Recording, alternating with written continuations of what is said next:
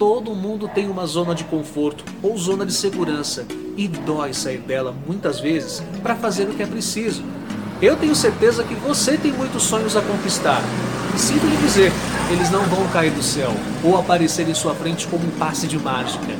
Assim como no exercício físico, que mesmo correto pode trazer dores, sair da zona de conforto pode doer, mas no final é recompensador. A conquista pode ser um músculo desenvolvido ou a realização do que você deseja. Pode doer, mas vale a pena e a sua trajetória será exemplo para você chegar lá.